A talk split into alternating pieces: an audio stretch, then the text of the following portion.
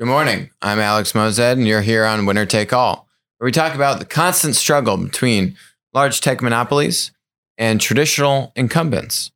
I'm joined by Nick Johnson, co author with me on the book Modern Monopolies. And uh, Uber announced earnings end of day yesterday. Um, and of course, you know what that means. The haters are out and they're coming after Uber.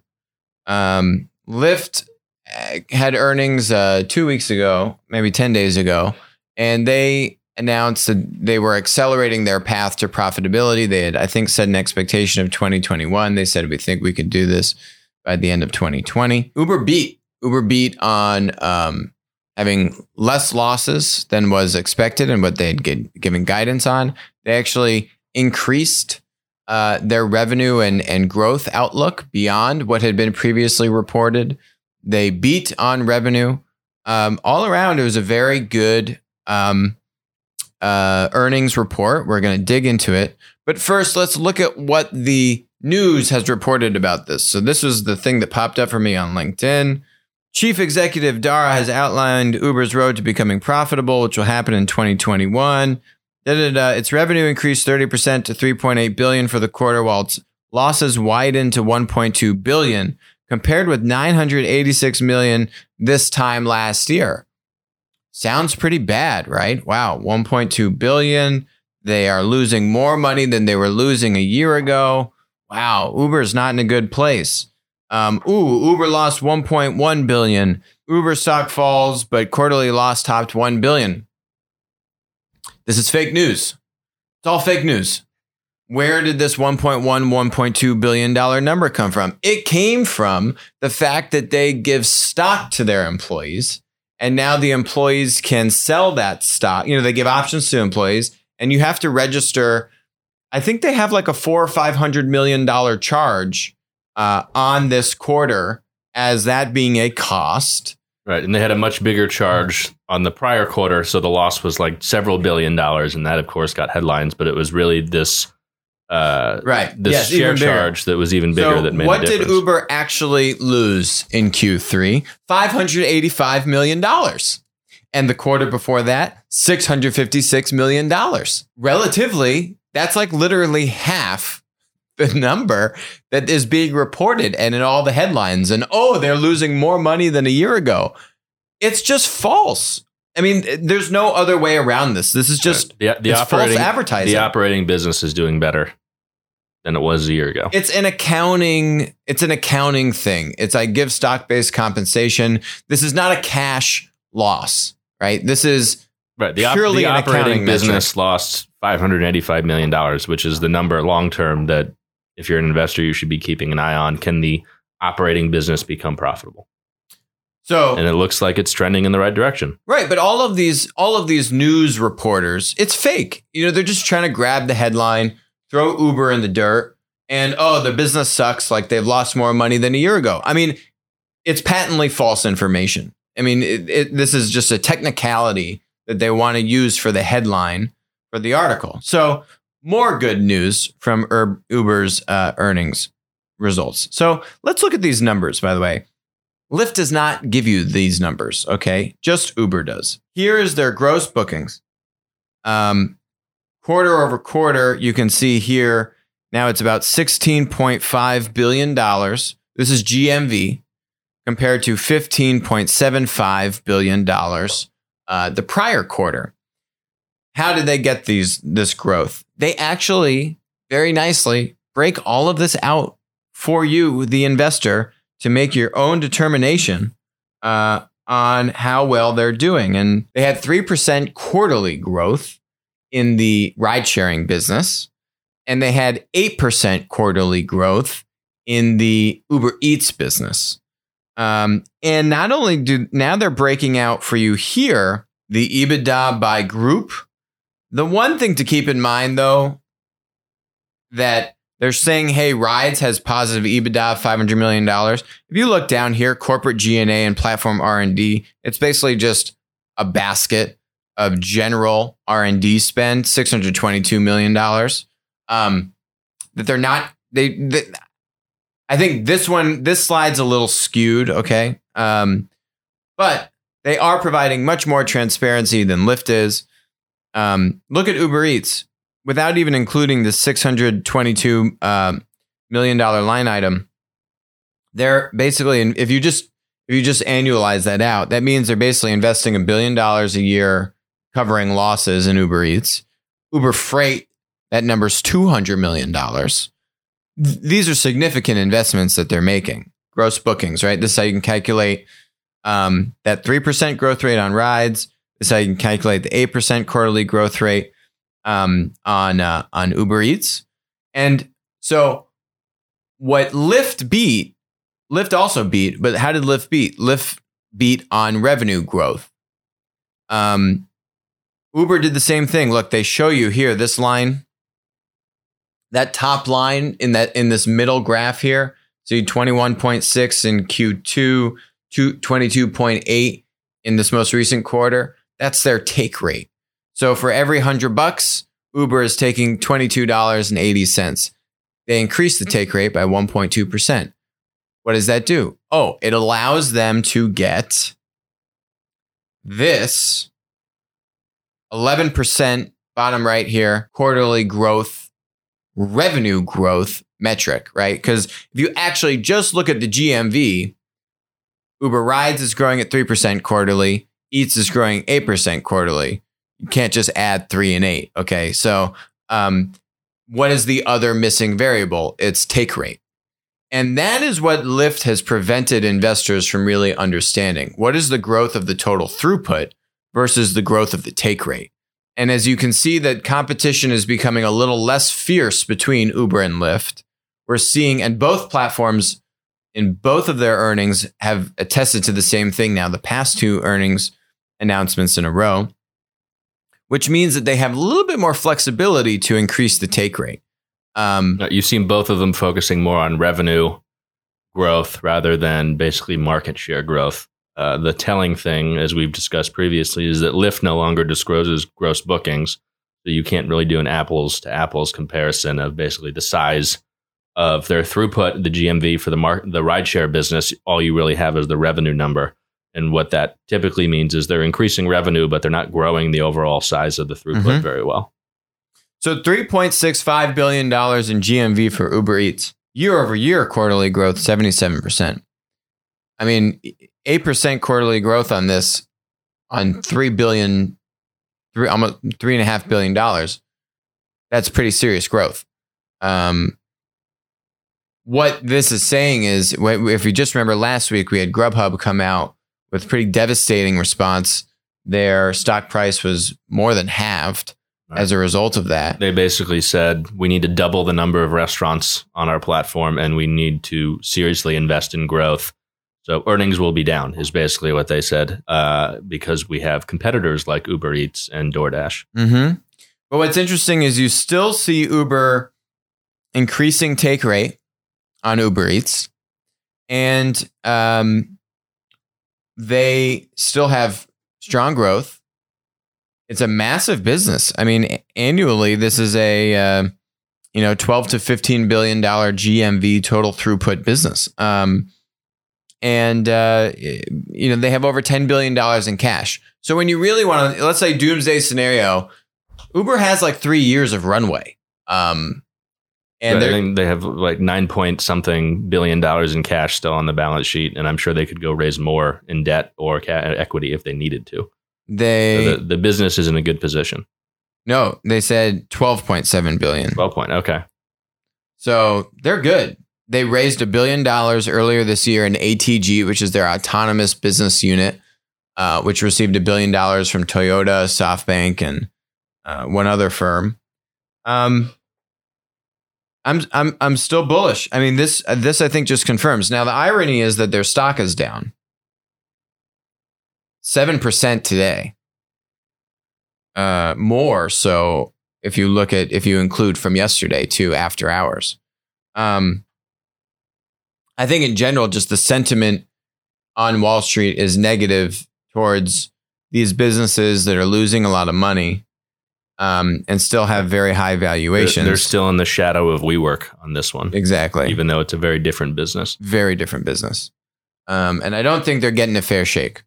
probably Lyft for for a similar point to a similar degree, but I think Uber to more so just given the strength and platform conglomerate status that they have. So um, let's look at some more underdogs. Uber kind of being an underdog in the sense that there's a lot of hate on Uber. Walmart being an underdog in the sense that even though they're bigger than Amazon um, in in revenue and throughput, by the way, um, Walmart doing over 500 billion dollars in revenue, Amazon doing about 277 billion in GMV last year. We don't know what it is this year because they don't disclose it. But this new survey basically says that people are shopping less on Amazon. Okay, I I I don't really believe these numbers. It it shows that uh, in 2017, people were ordering six or more times per month. 80% of the people surveyed in 2017. Today, it's down to 40%. I just, for some reason, I, I just don't really believe those numbers. But what is interesting in here is a majority this year, 55% said they prefer to shop at Walmart versus Amazon, up from 47% a year earlier. Amazon's down to 45%. They were 53% last year. So what this is saying, we've we've chronicled a lot about Walmart. Um, I think, I think, we think that uh, Walmart will be the number two overall general marketplace behind Amazon. It'll go down as one of the best linear to platform transformation stories in the past 50 years. Certainly. Doug and Marc and the whole team there really deserve a lot of credit. They've had some departures in recent. They had their head of US the U.S. business just exited uh, in the past few weeks. Probably a bad decision. Um, I think I think Walmart's on something here. We've we've talked a lot about it, but now you're starting to actually see it in some of these external surveys, which I wanted to highlight. Right, and the, if you read that article, it says it's oh we think people are getting Amazon fatigue basically, and they're no longer excited about Amazon. I think that's kind of missing the point, which is Walmart has made big investments and big improvements in their e-commerce business by embracing this marketplace model and tightly integrating that with their store experience so that you have a booming in-store pickup business. You have much wider selection and SKUs and that experience has gotten way better. It's not that amazon is uh, you know, losing mindshare with customers. It's that now they have real competition for the first time. Mm-hmm. so wayfair linear company right? This is basically the story of marketplaces beating linear companies if you haven't caught on to what we talk about on this show um, so Wayfair is down six percent. This was uh, from last week, but basically, if you don't know what Wayfair is, it's a e-commerce furniture sh- site. Um, it's not a marketplace. It's linear. They buy product, they resell product. That product goes on their balance sheet. And they do a very good job of kind of contracting out with different furniture manufacturers, having very low cost, but kind of like design uh, friendly, you know, nice aesthetic. They do a lot of drop shipping, so they don't have to host everything in their warehouse, and it ships directly from the manufacturer and that kind of stuff. But at the end of the day, they're basically a reseller. Yep. Um, so that means that all of their inventory that they are buying, right? They are specking out all this furniture. They're saying, "Yes, give me these pieces. I'm I want to sell these pieces." So they're losing money. Uh, they had a net loss of two hundred seventy million dollars and um, they lost 151 million dollars uh, the same quarter last year. So they lost more money than what was expected. They had revenue of about 2.3 billion dollars. So this business, I'm not bullish on. Um, I think there's definitely a market to have a marketplace model. Uh, it doesn't mean that Wayfair needs to stop doing linear, but why don't they open themselves up to third party sellers? Why don't they let other, say, discount furniture manufacturers or distributors sell product to their customers and invite the competition into their henhouse? Um, they seem a little reticent to do that. And ultimately, I think that's going to be their downfall. Um, Certainly, they're losing a lot of margin potential, which might help make up for some of those losses by basically foregoing what are typically much more profitable third party sales rather than owning everything. Yeah. Or all the complementary products that they could be selling right. in addition to just the furniture that is just now too much. It's, it's a bridge too far. So, you know, we're really good at furniture. What about all this other stuff that maybe isn't as much of a core, but our customers still want if they're buying furniture? You know, I think there's a lot of ways that they could look at incorporating marketplace into the business. Um, So, to build on that point, this company is a marketplace called Faire. This is the better version of this is the better Fair of the two Fair companies, and um, they've raised 150 million dollars. It's now a unicorn company, but this is really a B2B furniture marketplace, which is interesting, right? But I don't think they do just uh, furniture as well. oh, sorry, it's do- not furniture. it's- I got confused. It's you know, Yes. fashion and retail products, and yeah, they're they're a wholesale business. Basically, they sell to other retailers uh, and connect them with you know manufacturers and other distributors of products. It's a very interesting business. Very interesting business. They're selling to retailers and providing them wholesale products, as you're saying, uh, around a spectrum of different products. They've surpassed $1 million in sales per day. And last December at 100 million. So basically what it's saying is, you know, a lot of a lot of investors, right, if you kind of say how would I value a business based on its GMV? Right? Most most companies would say what's my revenue multiple? Well, marketplaces revenue, as we've discussed, isn't necessarily the best measure um, of the strength of a business is revenue, right? Because It's, a, it's a piece of the puzzle, which is how much of that value can you capture, Yep. not how much of value do you enable, and what is that network effect like? so let's say their GMV. Let's just say their GMV is. I'm not going to say that they've got three hundred sixty-five million That's, dollars that's in what you would call the run rate. If they think we've passed, we are today doing a million in sales. Our run rate would be 365, Yeah. which basically means project today forward for the Right. next year let's say they're around two or two hundred fifty million dollars in GMV. for like trailing 12 It- months. That's yeah, probably trailing 12 assessment. months.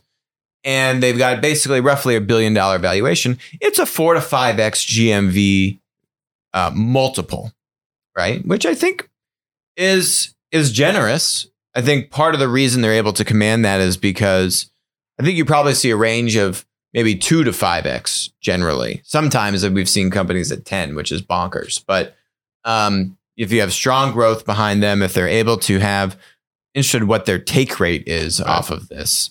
Um, but uh, you know, how well do they have lock in?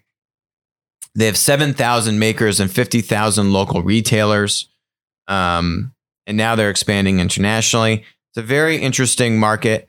Add it to the list of B two B marketplaces that are uh, on fire. And um, again, this is another vertical of B two B that you just you wouldn't really think about this. Um, but uh, yeah, Right. you know, B2Bs, for a lot of people, if you don't work in one of these industries, it's kind of a hidden industry. Uh, I like to talk about, you know, in New York, you have the drive from basically, you know, Brooklyn or Manhattan out to JFK or LaGuardia. And once you get beyond kind of the main residential areas, if you know what you're looking for, basically every other building is a B2B distributor. Mhm. And, you know, it's across, you know, metals, uh, industrial products, furniture, uh, fashion, but it's everywhere, and it's a huge part of the economy, as we've talked about uh, on this show many times. And uh, It's just getting marketplaces, marketplaces are started. making a, a big impact across a lot of these areas. It's a billion dollar company. I mean, if I'm Macy's, like, why don't I go buy this company for two billion dollars? What's Macy's uh, valuation at? Like five billion dollars. I mean, this company is going to be worth more than Macy's in a few years. Um. So anyway, uh, more fake news. Alibaba beats earnings expectations. True. Quarterly sales rise 40% as Chinese online retailer continues to surge despite saturated e-commerce market. Oh, you'd say, oh, uh, it kind of seems like they beat on revenue as well. No, they didn't. Alibaba Q2 earnings beat estimates, revenues lag. It's it's literally like two different sentiments, right? It's like these guys uh, online retail continues to surge despite a saturated e-commerce market. Okay, this one says revenues lag. What's going on, right? I mean, 40% is very nice growth. Um, but they had projected it reported revenues of 16.65 billion, up 40% from the prior year quarter. Okay. So when you hear quarterly growth, that's the key thing. Is it quarterly measured from the year, the, the same quarter the year prior, or quarter from the immediate quarter preceding it, right? So um, this is Alibaba's Q1 of 2020. They have a fiscal year 2020. So their 2019 Q4 was Q2 of 2019 calendar year. Sorry if that's confusing. Um, but their quarterly growth from Q2 of 2019 to Q3 of calendar year 2019 was not 40%. That would be insane. And the Wall Street Journal article is more accurate then.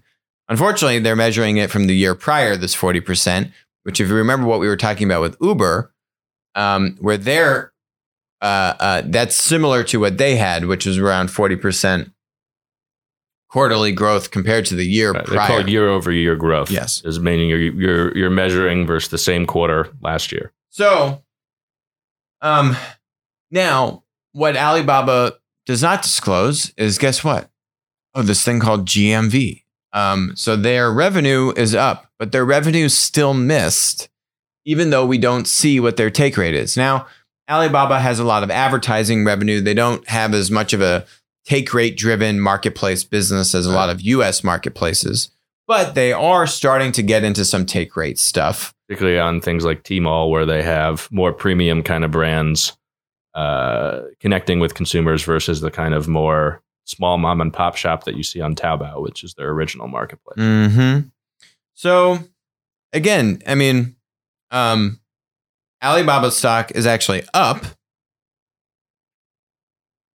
after this report, but to me, it's up a little bit. Um, to me, I would actually view this more negatively than I would, for example, Uber's announcement. I keep going back to Uber. Um, because again, these companies are primarily valued on growth. These are growth companies.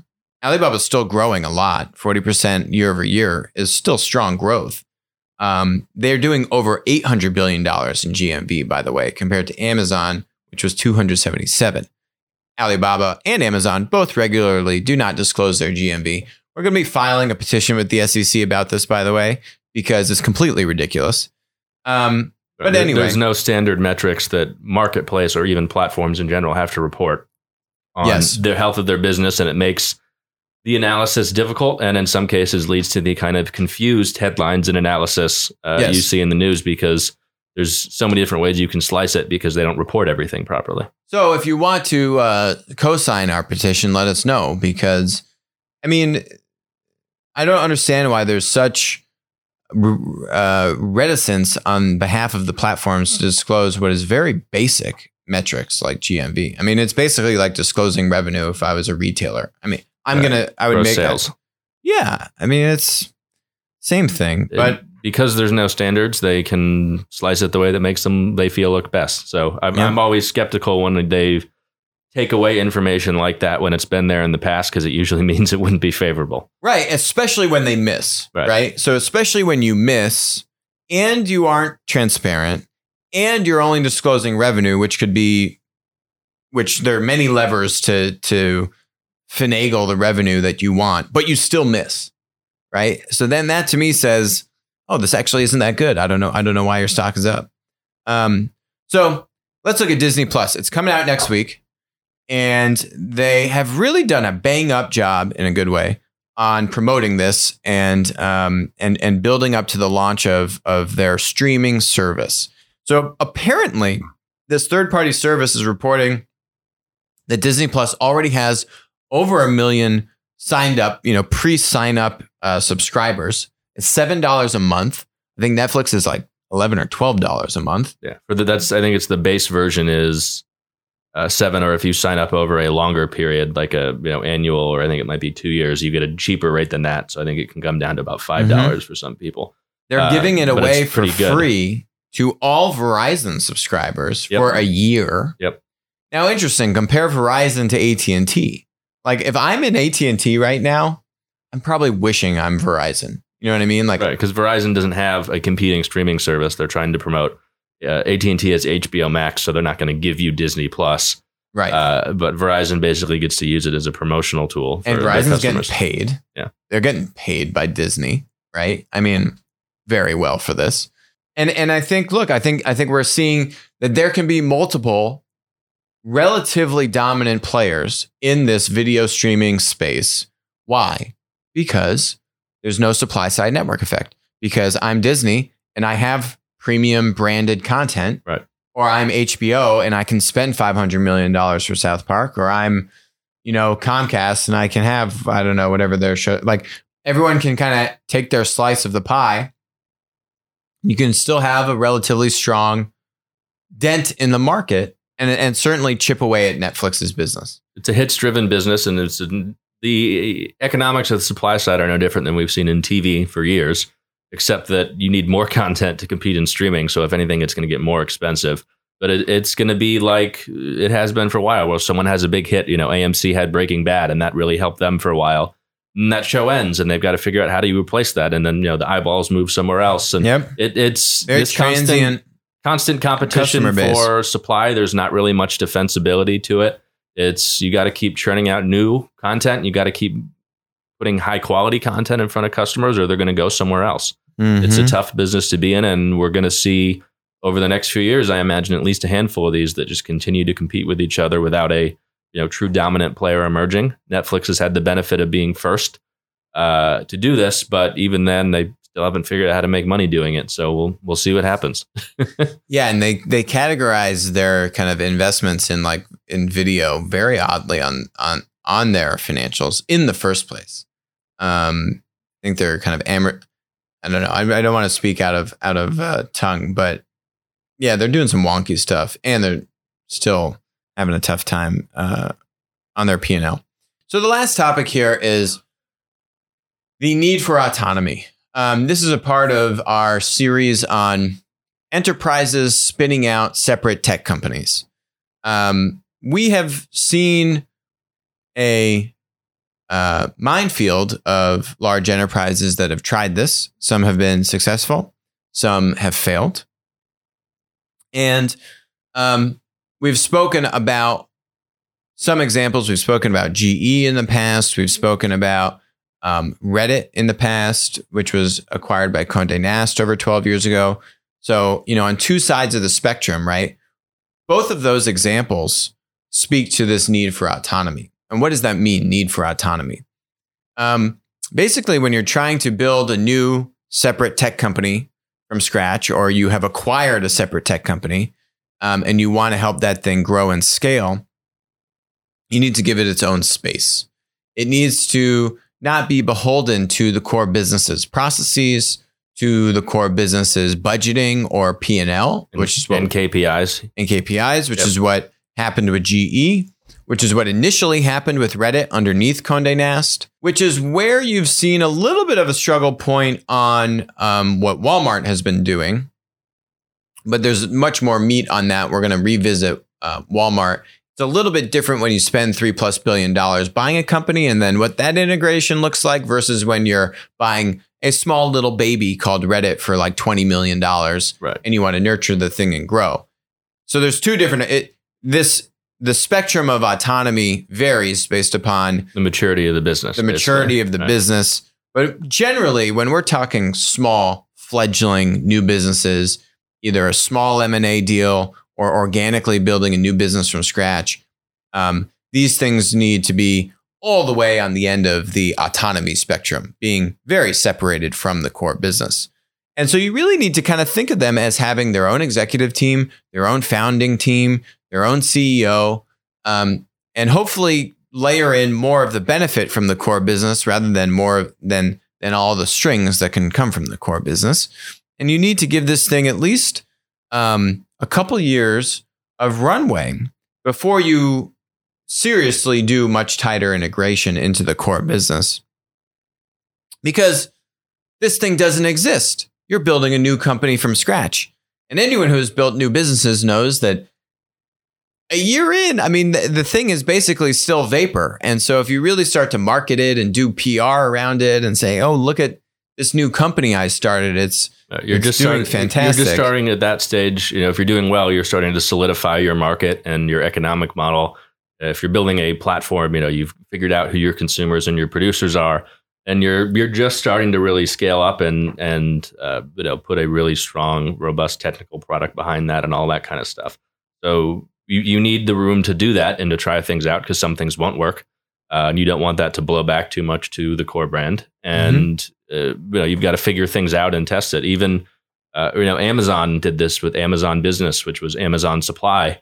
Now it's very closely integrated into the Amazon whole business. You know, the website, it's there on the same place. Originally, it was AmazonSupply.com.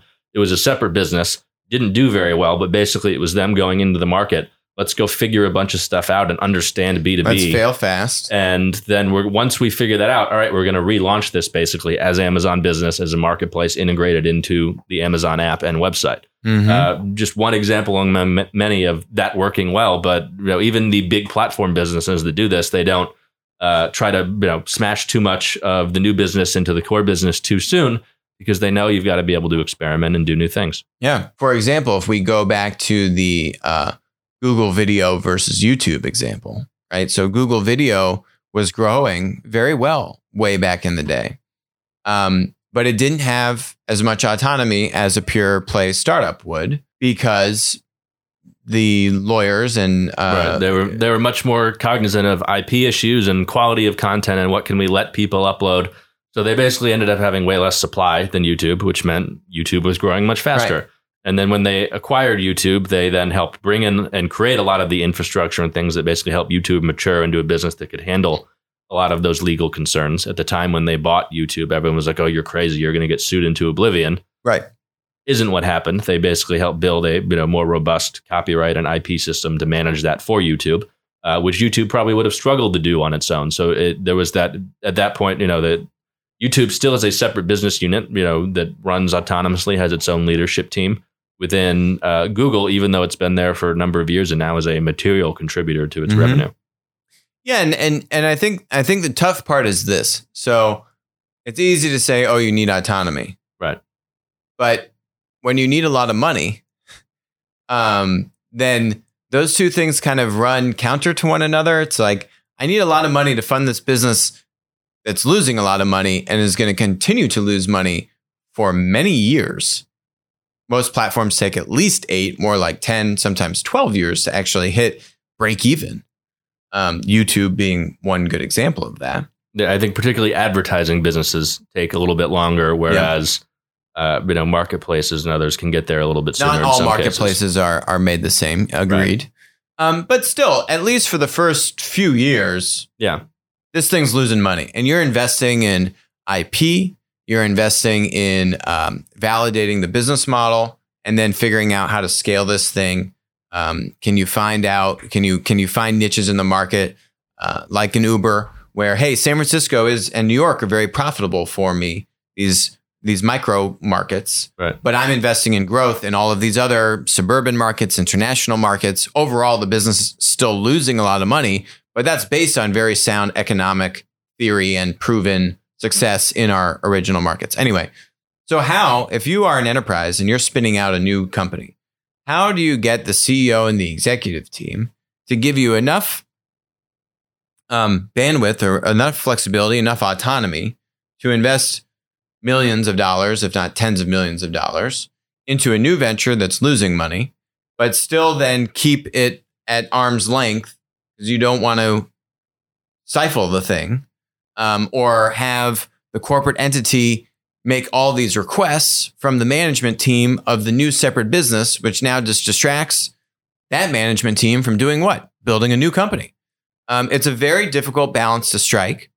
And I think one takeaway that, that I've just learned over the years of doing this is it comes down to uh, the individual leaders um, at both entities, entities, right? The core business and the separate uh, tech spin out business.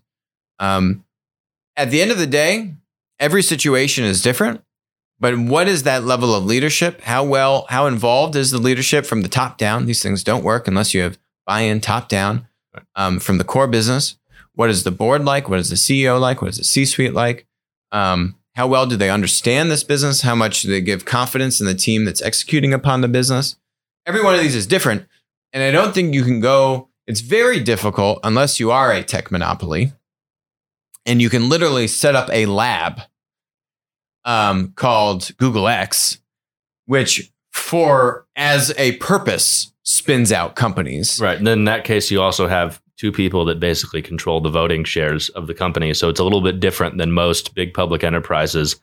Uh, and they have monopoly which, money, and which, yes. which are uh, governed typically a little bit differently. Yes, it is a little bit different, but yes. Um, outside of that, you really can't do too many of these at right. any given time. Given the level of focus, the level of involvement, it needs top down from the core enterprise to be able to give it all the things that it needs. First and foremost, autonomy. Um, for the thing to actually try and get enough traction, enough product market fit, enough validation of the business model to justify really serious investment, either by the core enterprise or uh, by outside investors. And, and to get to that crossroads is a great problem to have. But to get to that crossroads takes a lot of time, energy, effort. Um, and it's very hard to, to be able to get to the point where if the core business did want to tailor back its level of investment or want to continue its level of investment, but the but this new tech business needs a lot more investment. Um, well, you have the optionality to go out to separate investors. Right. That's a that's that's a very difficult point to get to. Right. Then for very good reasons, institutional funders, venture funders are reticent of getting involved in corporate ventures because they've seen a lot of these things get stifled at that early stage. And you really need to get to that kind of point of maturity where you've proven the business model that this thing has enough autonomy uh, is going to be successful as a dedicated team to it. It's not uh, you know, being held hostage, a sense, to the core business. That these uh, institutional funding sources will take you seriously and say, "All right, there's really something here. Uh, we want to be involved." And yes. if you can get to that point, and you have that external validation, whether or not you decide to take on that funding or continue to fund it yourself, yep. then that's a you know a big landmark for that business. So that's this is the need for autonomy. Okay, now now the next part of this is how do you make the case for autonomy? Uh, and that's going to be our next conversation. Thanks for joining us today on Winner Take All. Uh, we will talk to you tomorrow.